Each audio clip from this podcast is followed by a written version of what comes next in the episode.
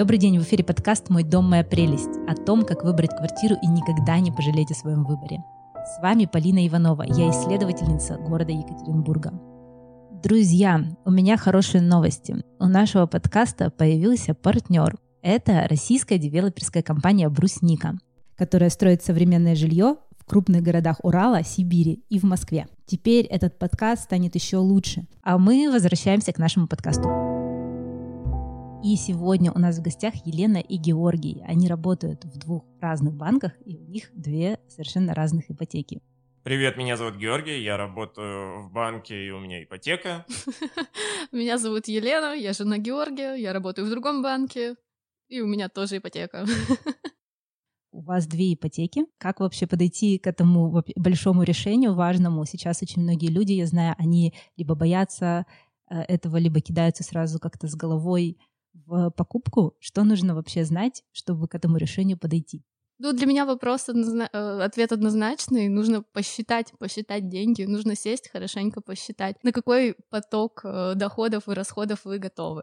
Есть такой простой критерий, который проверяют и сами банки обычно, когда рассматривают заявки. Обычно банки смотрят, чтобы твои э, расходы на кредиты составляли не более 40% от твоих доходов. То есть, условно, ну, это рассматривается на всю семью, если вся семья берет ипотеку. То есть, условно, доходы у семьи 100 тысяч рублей в месяц, и на кредиты должно уходить не больше 40 тысяч.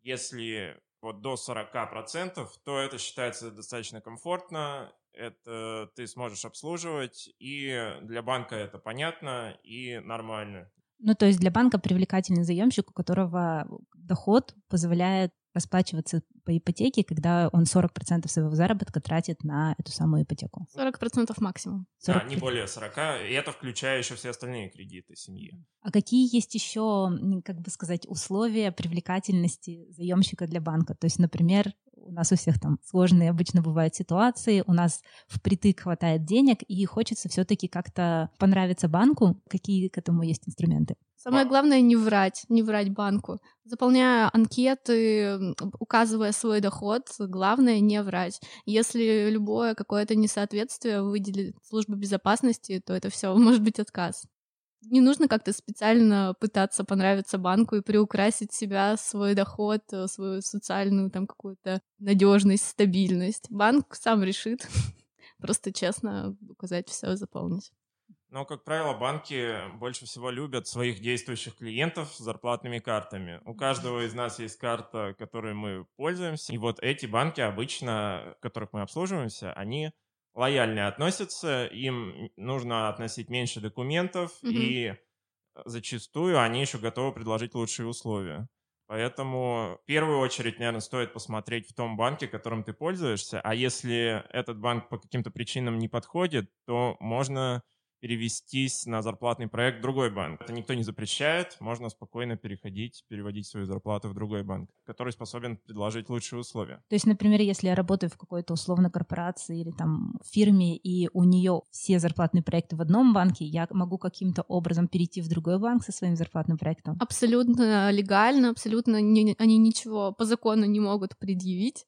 Но, да. то, но работодателю ведь это будет не очень удобно не очень mm. удобно, бухгалтер поворчит, но он обязан все равно это сделать. Достаточно отнести заявление бухгалтеру, и он его в любом случае исполнит, потому что таков закон. Не так давно было отменено так называемое зарплатное рабство.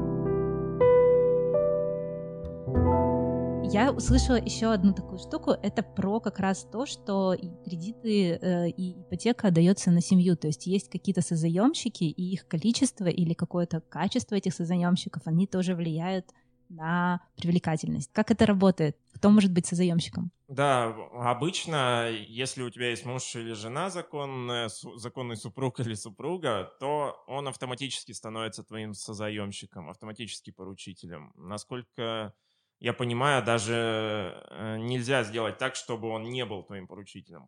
Да, и его доход, э, его все какие-то показатели, они тоже будут э, обязательно банком проанализированы. Да, но можно сделать со заемщиками любого другого близкого родственника. Можно... Родителей. Да, родителей, да, родителей. братьев, сестер. Тут уже по их желанию. И тогда получается, что э, созаемщик это как э, такой парашют для банка, то есть или как это работает. Я так понимаю, что банк все равно рассматривает, э, скажем так, привлекательность либо меня, либо вот моего созаемщика или нет. И твою, и твоего созаемщика банк будет рассматривать. Да, но банку, конечно, нравится, когда вас двое, когда семья. И семьи — это такой типичный портрет потребителя ипотеки. Ну и доход все равно больше. Да, и Да. в первую очередь это доход, потому что в данном случае рассматривается весь доход семьи. А может ли быть заемщиков больше двух? Насколько я знаю, да, мо- могут быть созаемщики, если привлечь, допустим, родителей, брата, есть еще муж или жена, то все они могут быть созаемщиками по этому договору. Для, для банка это не проблема. Ну Банк подумайте, да- надо ли вам это. Банк даже за это будет. Но, то есть, это не смотрится странно, как будто мы на всякий случай решили всех вписать, потому что с кем-то из нас что-то не в порядке. Но надо понимать, что если э, ты вписываешь кого-то со заемщиком, то он также отвечает по твоему кредиту, твоему долгу, твоей ипотеке. Поэтому надо, чтобы они еще на это согласились. Но банк будет очень рад такому повороту. Ага, то есть Почему? Да, да, да. все-таки да. чем больше, тем лучше. Ну, Тем ну, вероятнее. если э, твои родственники на это готовы пойти. Ну, то есть то можно же так нет? увеличить общую, общую прибыль, общую зарплату, и тогда взять ипотеку побольше, например. Да, ну если Да, ты понимаешь, да. что твоего дохода как бы не хватит на то, чтобы платить этот долг, зачем тебе втягивать в это родственников? Ну, это уже каждый, конечно, решает сам для себя. Да, если родственники на это готовы, то все хорошо. А как насчет того, что и созаемщики также, насколько я понимаю, имеют какое-то право потом на эту самую квартиру или нет? Отдельно договор, который мы заключаем с застройщиком, а- и регистрация в Росреестре, на кого, кому принадлежит эта квартира, и отдельно договор с банком, ну, между банком и заемщиком, и со заемщиками, которые просто выступают как такие э, подстраховочные лица на тот случай, если основной заемщик не сможет выплачивать кредит. То есть, в принципе, это независимые вопросы. То есть можно э, собственником быть самому, а в созаемщике уговорить вписаться всех своих родных. А Да. могут ли это быть не родные люди, то есть, например, друзья или знакомые, э, какие-то близкие партнеры? Как правило, это возможно. Тут зависит от условий конкретного банка. Некоторые, некоторые берут созаемщики только семью, но некоторые позволяют, в основном даже позволяют брать и друзей тоже.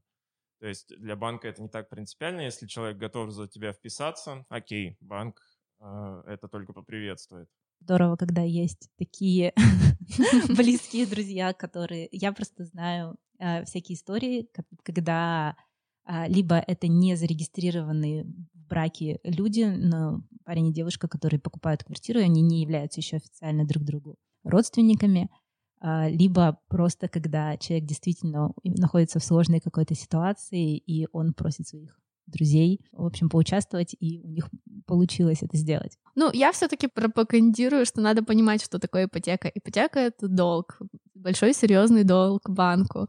А, И мы, мы платим ему банку очень много денег за то, что просто пользуемся его средствами. То есть это серьезное обязательство, на которое надо решиться. Если у вас какая-то такая жизненная ситуация, что вы не можете прогарантировать то, что будете платить это постоянно, надо трижды подумать, надо ли вам какими-то правдами и неправдами это получать. Может быть, ваш вариант это действительно просто снимать квартиру. Это на самом деле в абсолюте как бы денежном гораздо выгоднее, чем платить эти деньги банку за пользование деньгами. Ого, ничего себе, вот это поворот. То есть снимать квартиру выгоднее, чем э, покупать. Ну да, конечно, это давно все просчитано. Посмотрите в интернете, там как бы такие всякие схемы. Нет, ну смотрите, а, ипотека. Ипотека а, это пользование деньгами банка. Это услуга, которую банк вам предоставляет и берет с вас довольно приличные деньги за это. Как бы во времени на 20, на 10 лет вперед это, возможно, даже больше, чем сам, сама сумма долга. Не стоит забива- забывать еще о нематериальных ценностях э, собственной квартиры и снятия квартиры. Ну, Тоже самый простой пример это животные, которых ты часто не можешь завести где-то на съемной квартире. И твоя радость от того, что у тебя есть животное в собственной квартире, она в итоге окажется на дистанции дороже, чем э, это некая экономия, которая не настолько выше при снятии квартиры все-таки получается. Это зависит еще, конечно, все от очень, очень зависит от конкретных обстоятельств, от конкретных квартир. Тогда еще один вопрос, который меня очень интересует, это что э, привлекательно для банка вот именно в квартирах, которые являются, по сути, залогом этой, этого самого кредита. Какие-то квартиры банки оформля... а, одобряют, какие-то квартиры банки не одобряют, насколько я знаю. Где эти условия находятся, как они, как они выглядят? Конечно, для банков в абсолюте привлекательнее новостройки. В новостройке есть специальный порядок аккредитации застройщиков и объектов. Каждый конкретный объект э, аккредитуется, но целом новостройки привлекательнее, но и вторичка тоже. Основной аспект здесь это то, что банкам в принципе не очень интересны наши залоги. Они есть на бумаге, но банк не очень хочет взять все эти квартиры, потом как-то ими распоряжаться. Да, это продавать доста... их. Это для э, него Да, это отдельная головная боль, как потом продать эту квартиру с залоговым имуществом, целая куча всякого геморроя у банков. Им гораздо проще, чтобы мы вернули деньги, да. Просто вернул эти деньги, поэтому когда, поэтому тоже, когда у клиента возникают какие-то проблемы временные с оплатой, то банки не стремятся сразу пойти в суд и отобрать, и отобрать квартиру, да. Отобрать квартиру и дальше ей распоряжаться. Банкам это не надо, потому что в итоге это будет для них невыгодно. Тратить деньги на специалистов по работе с залоговым имуществом, которые будут что-то с этим думать, на приставов. Это очень большая головная боль. Проще дать эти каникулы в несколько месяцев человеку, чтобы он стал на ноги и снова начал платить. Ответ тут такой. Банку, по большому счету, все равно, какая квартира. Да, ценность квартиры не настолько важна банку. Да, естественно, есть там какие-то крайние случаи, там, например, какие-то деревянные перекрытия в квартире, в старом доме, э, из-за которых э, могут отказать в кредите. Но это там уже у каждого банка свои собственные требования. Надо просто найти квартиру, пойти в банк до того, как ее покупать, разумеется, в любом случае вы это будете делать. И если вдруг э, вам откажут, ну вы об этом узнаете до того, как ее купите в любом случае. Так, ну хорошо. Э, допустим, мы сделали все вот эти вот расчеты, мы поняли, нашли квартиру своей мечты и как-то убедили банк, э, в общем, нам ее одобрить.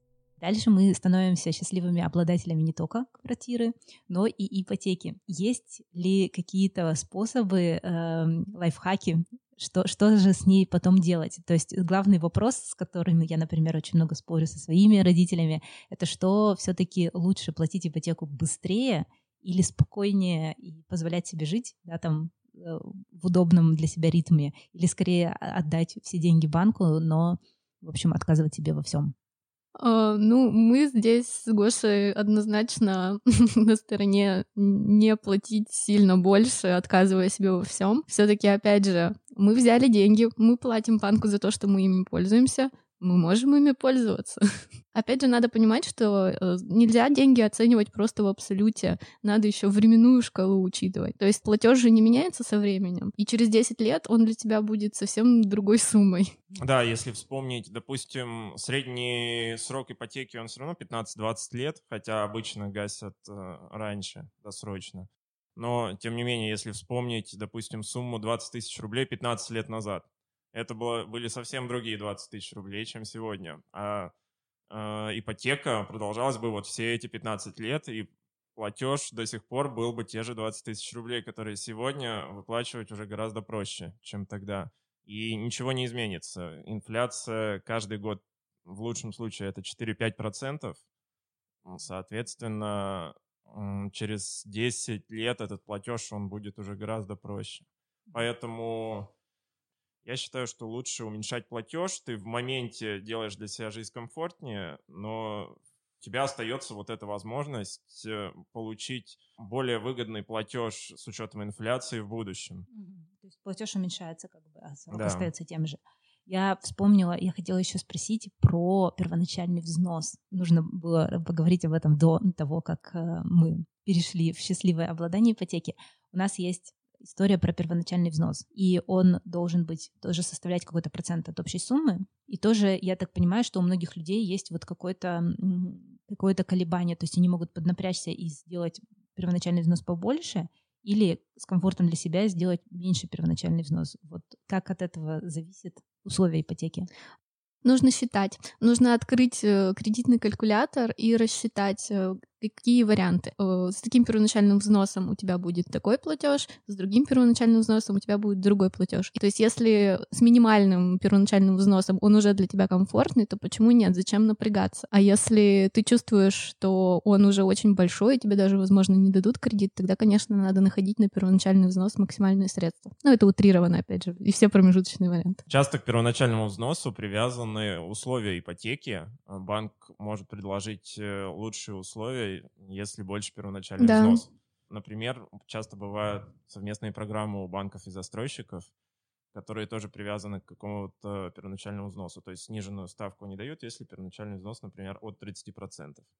Но, в принципе, в вакууме от 10% первоначальный взнос может быть. То есть для, допустим, понятного зарплатного клиента банк обычно может предложить первоначальный взнос 10%, а для непонятного клиента со стороны тут уже скорее от 20%. Э, если просто возвращаться теперь обратно в обладание ипотекой, тут просто история такая. Я так понимаю, что человек берет ипотеку, вот как уже было сказано, на 15-20 лет. И предполагается, что он 15-20 лет будет обладать этой квартирой. За это время часто у людей полностью меняется жизнь, и они покупают квартиры на вырост, скажем так, то есть э, стараются купить, по крайней mm-hmm. мере.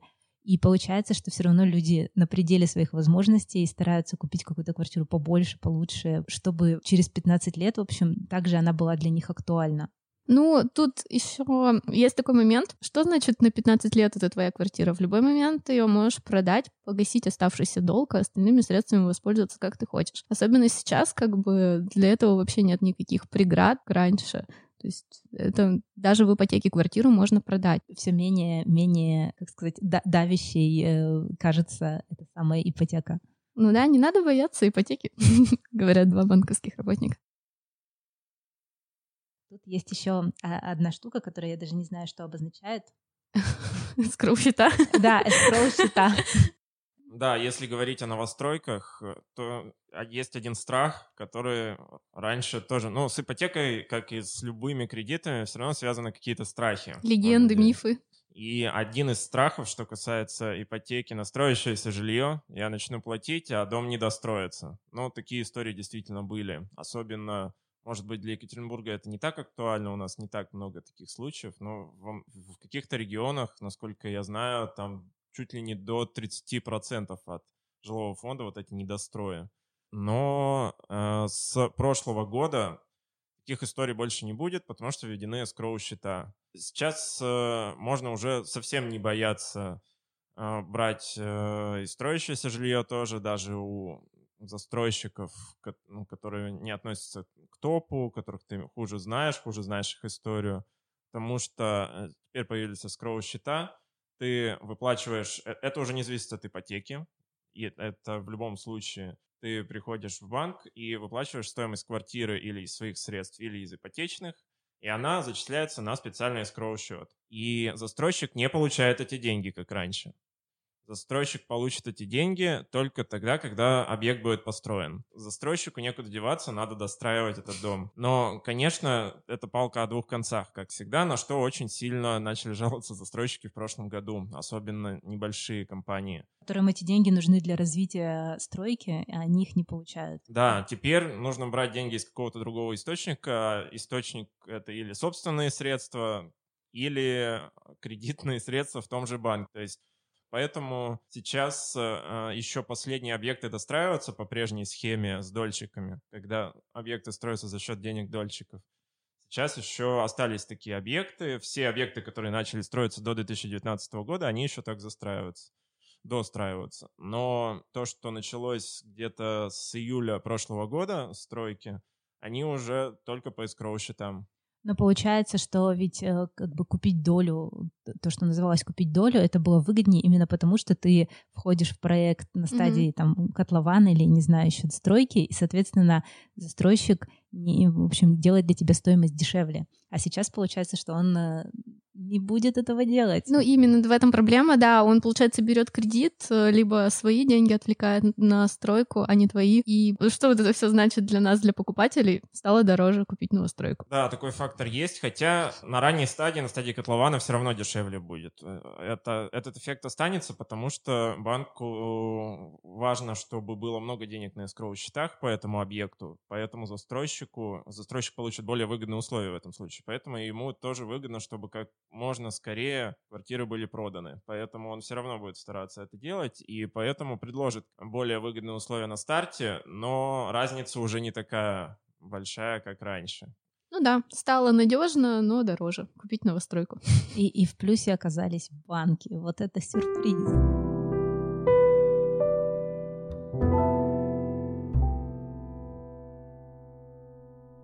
Есть какие-то еще инструменты, кроме этого, которые повлияют на удобное пользование этой услугой? Да, ипотека как продукт меняется. Ипотека становится удобнее все последние годы, и уже недалек тот момент, когда э, ипотека будет оформляться онлайн, как и другие банковские услуги. Уже есть такой первый прецедент. Тебе вообще не нужно никуда ходить, можно теоретически, сидя на диване, купить квартиру, оплатить ее из э, ипотечных средств, принципе, первый такой прецедент, он был, насколько я знаю, как раз на прошлой неделе в Москве. Квартира куплена полностью онлайн. Э, как это работает? Э, э, сейчас Центробанк разрешил заключать сделки с помощью квалифицированной электронной подписи, чуть снизил требования к банкам по идентификации клиентов. А у физического лица тоже может быть такая подпись? Да, да, нужно ее оформить. Иногда она привязана к госуслугам. Иногда ее оформляют для этого. Если она не оформлена, то может приехать курьер из банка тебе на дом, подписать необходимые документы, и у тебя будет такая подпись. Скорее всего, примерно так, через 1-2 года мы будем уже покупать квартиры. Рынок изменится в этом плане. Это будет как интернет-магазин. Заходишь на сайт застройщика, выбираешь квартиру, тут же аккредитованный банк. Если это твой банк, то вообще никаких проблем. Если не твой банк, можешь ему заслать в электронном виде какие-то свои справки о доходах, он это проверит тот же день, допустим, одобрит, перечислит деньги, перекидываешь застройщику, подписывая своей цифровой подписью.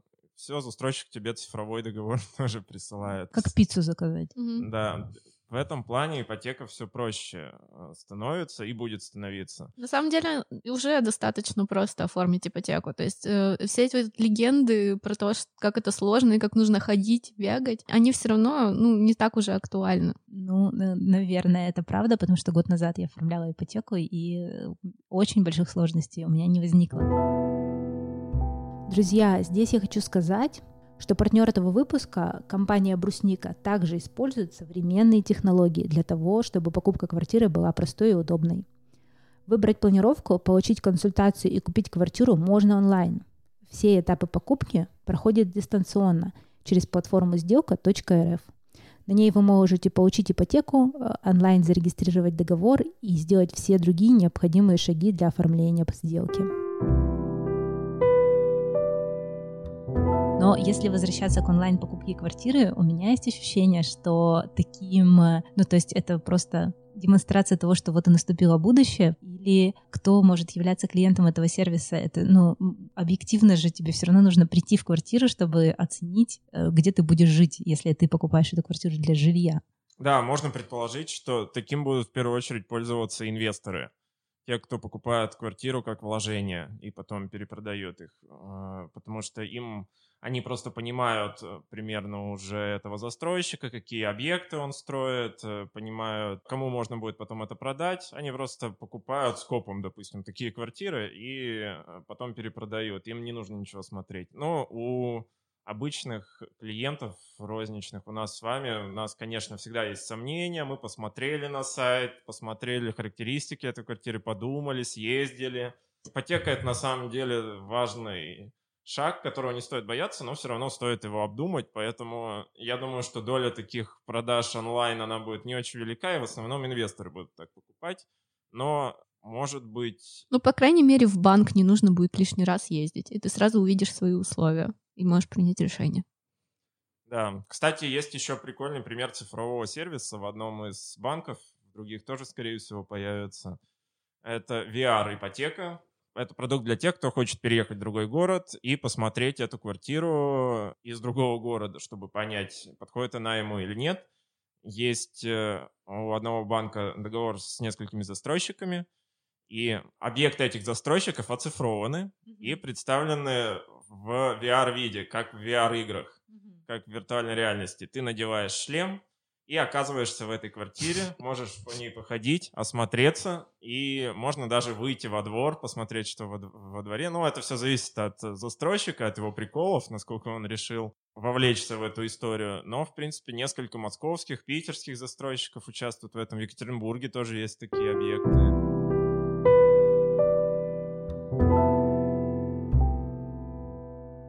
О, кстати, вот хороший вопрос, который тоже нужно было чуть-чуть пораньше задать. А насколько наличие как раз агентства недвижимости или риэлтора в сделке в, симпатично банку или ему тоже все равно на это? Просто я знаю, что часть людей старается это сделать без участия риэлтора, чтобы, в общем, сократить как-то расходы. Есть ли, есть ли какая-то выгода нанимать риэлтора в плане условий кредитования? Если вы покупаете новостройку, вам не нужен риэлтор. Это определенно. Потому что застройщик и банк сами все сделают. Ну, что касается вторички, тут уже как бы каждый сам выбирает, насколько он готов э, заниматься вопросом оформления документов. А банку, я думаю, не принципиально, да, ведь, Гош? Да, кроме историй, когда у банков есть совместные программы с агентствами недвижимости. Есть некоторые активные агентства недвижимости, которые заключают договоры с банками, и они выставляют совместные программы, где Э, могут предложить сниженную ставку. Кстати, на такие программы стоит обращать внимание, когда, опять же, присматриваешь какие-то новостройки и особенно интересует какой-то конкретный объект, стоит посмотреть, нет ли конкретно по этому объекту какой-то интересной программы между застройщиком и банком или между агентством недвижимости и банком. Такое бывает. Там бывает, что застройщик или агентство недвижимости субсидирует ставку. То есть, по сути, платит за тебя. Не весь срок кредитования обычно, но какую-то часть срока, обычно первый год, застройщик может за тебя платить эти проценты. Просто чтобы продать этот объект. Ну или агентство недвижимости тоже. Такие истории реже, но тоже бывает. Есть некоторые агентства недвижимости, которые этим занимаются. Вот в этом случае стоит, конечно, через агентство э, оформлять договор, потому что ты сэкономишь.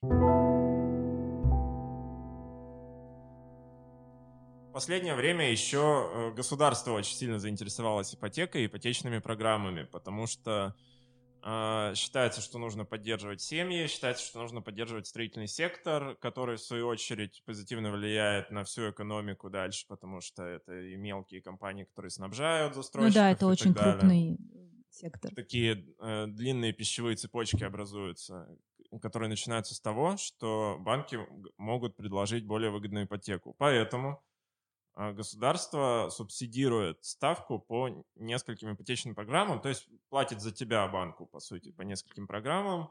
Есть такая программа, а, например, для семей, где родил, э, родился второй, третий, четвертый и так далее ребенок, начиная с 1 января 2018 года. Угу. То есть э, все те, кто сейчас ну, в общем, начиная со второго ребенка, ты можешь получить ипотеку под 5% годовых. А средняя ставка на рынке сейчас 9%. Это достаточно существенная разница. Причем можно рефинансировать свою действующую ипотеку. То есть, допустим, ты уже живешь со своей семьей в ипотечной квартире, у тебя родился второй ребенок, и оп, этот ребенок, это для тебя пропуск в более дешевую ипотеку, потому что ты можешь эту же самую ипотеку рефинансировать уже под 5% и сэкономить. Так нам стимулирует рождаемость в стране. Есть еще история с Дальним Востоком. А, опять же, государство пользуется регулированием ставок по ипотеке для того, чтобы решить свои задачи. Угу. Одна задача это повысить рождаемость у нас в стране, другая задача заселить Дальний заселить Восток. Дальний Восток. Всего 2%. Два процента? Сейчас ипотека на Дальнем Востоке. То есть можно? в Хабаровске и Владивостоке можно купить квартиру? Новое жилье по 2%. Да. Это нового жилья, опять же, касается. Но э, это по дальневосточной ипотеке есть определенные условия. Это, по-моему, работает для клиентов до 35 лет, насколько помню. Угу. Поэтому так нас поощряют э, людей до 35 лет, ехать. как в советские времена, ехать покорять Дальний Восток. Покорять север И любой, получается, Восток. сейчас любой объект на Дальнем Востоке, в любом дальневосточном городе, если ты подходишь под условия этой программы, можешь купить по 2%. Поэтому всегда погуглите и проверьте себя. Вдруг государство может что-нибудь Вам вам предложить. предложить, Вам да. Поэтому, если кто-то хочет рвануть во Владивосток, то Или за третьим, четвертым. или за третьим пойти, как говорится, то есть определенные плюшки, которые можно получить. Здорово. А, Я надеюсь, что, в общем, э, наш рассказ кого-нибудь сподвигнет э, решиться на глобальные изменения в своей жизни. Может быть, кому-то стало более понятно, как это работает и э, что можно сделать для улучшения своих жилищных условий. Большое спасибо, что вы пришли сегодня и рассказали это все. Спасибо, Полина, что пригласила. Спасибо, Полина. Надеюсь, было интересно.